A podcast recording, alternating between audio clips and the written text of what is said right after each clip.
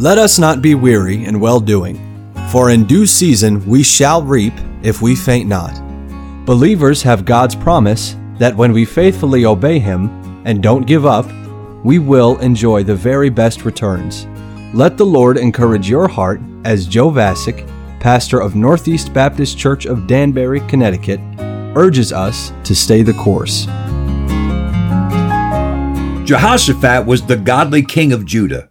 Ahab was the wicked king of Israel. King Jehoshaphat had no business aligning himself with King Ahab. Nevertheless, the Bible says that Jehoshaphat, the king of Judah, came down to the king of Israel. That's interesting wording because geographically, Samaria, where Ahab reigned, was north of Jerusalem, where Jehoshaphat reigned.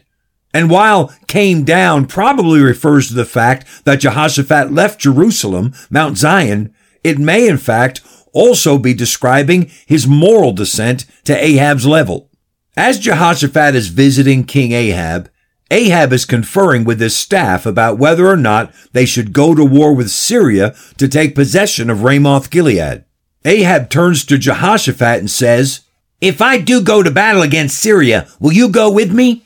And Jehoshaphat foolishly answers, I am as thou art, my people as thy people, my horses as thy horses. But then Jehoshaphat adds one request. Before you make your decision, would you seek the will of God about this, please? King Ahab said, Oh, sure, sure. I have a whole bunch of prophets who'll tell us God's will. Ahab turns to his staffer and says, Go get the prophets and bring them in to tell us God's will. Of course, these prophets weren't true prophets of God. These men were on Ahab's paid staff. It was their job to tell the king what he wanted to hear. They remind me of the mentality of the current pop culture Christianity, which says, which Bible version do you prefer? Anytime the message originates with our preferences instead of with God's Spirit, we're getting what we want to hear, not what God wants us to hear. So one after another, these paid prophets stood before Ahab and Jehoshaphat and said, Go up, for the Lord shall deliver it into the hand of the king. Jehoshaphat listened to a bunch of these prophets, and then he turned to Ahab and said, Aren't there any prophets besides these that could tell us the will of the Lord? And Ahab said, Well, there's one guy, but I hate him. He's always prophesying bad about me. Jehoshaphat said, Don't say that, King Ahab. So Ahab said to his staffer, Go get Micaiah and tell him to come here quickly. Ahab's staffer went and found Micaiah, and he told him, The king wants to go to battle against Syria to take Ramoth Gilead back. He's looking for confirmation from his prophets. Everybody's saying what the king wants to hear. Could you, for once, just go along with everybody else, Micaiah? And Micaiah said, I'll say what the Lord wants me to say. As Micaiah makes his way towards Ahab's throne, he hears prophet after prophet saying, Go up, for the Lord shall deliver Ramoth Gilead into the hand of the king. There's even one guy who'd made a set of iron horns as an object lesson. And he said, King Ahab, with these horns, you're going to push the Syrians until you've destroyed them. Just then King Ahab looked over and saw Micaiah. And he said, Micaiah, tell us, should we go and fight to take Ramoth Gilead? What does the Lord say? And in spirit led mockery, Micaiah says, Go up, for the Lord shall deliver Ramoth Gilead into the hand of the king.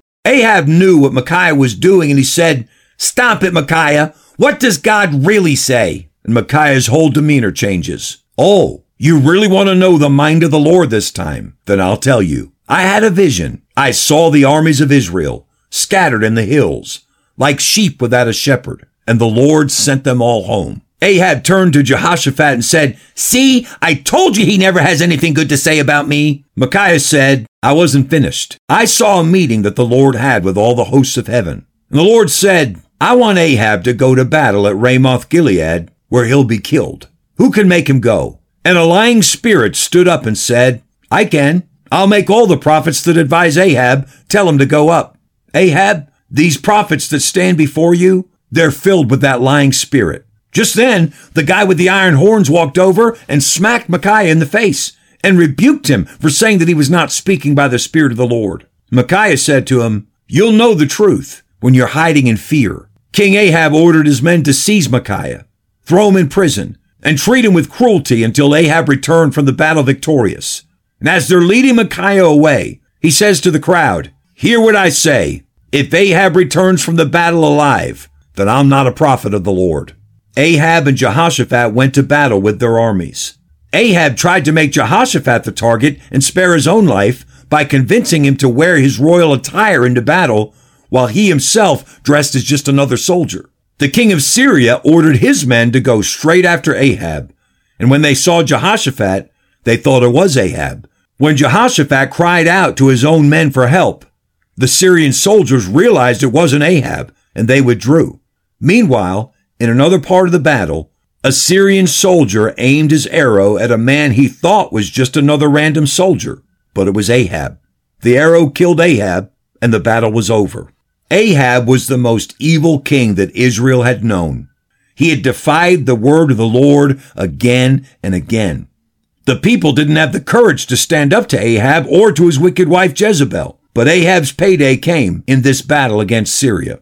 And God used one courageous man of God to put all of Israel on notice that God was about to judge their wicked king. Christian, it is every believer's duty to stand boldly and steadfastly for the principles of God's Word. Stay the course. We pray that today's program was a blessing to you. If you have any questions or comments, we'd love to hear from you you can email us at staythecourse at nbcdanbury.org. God bless you. So, dear stay the course. God's promise it is yours. We shall reach.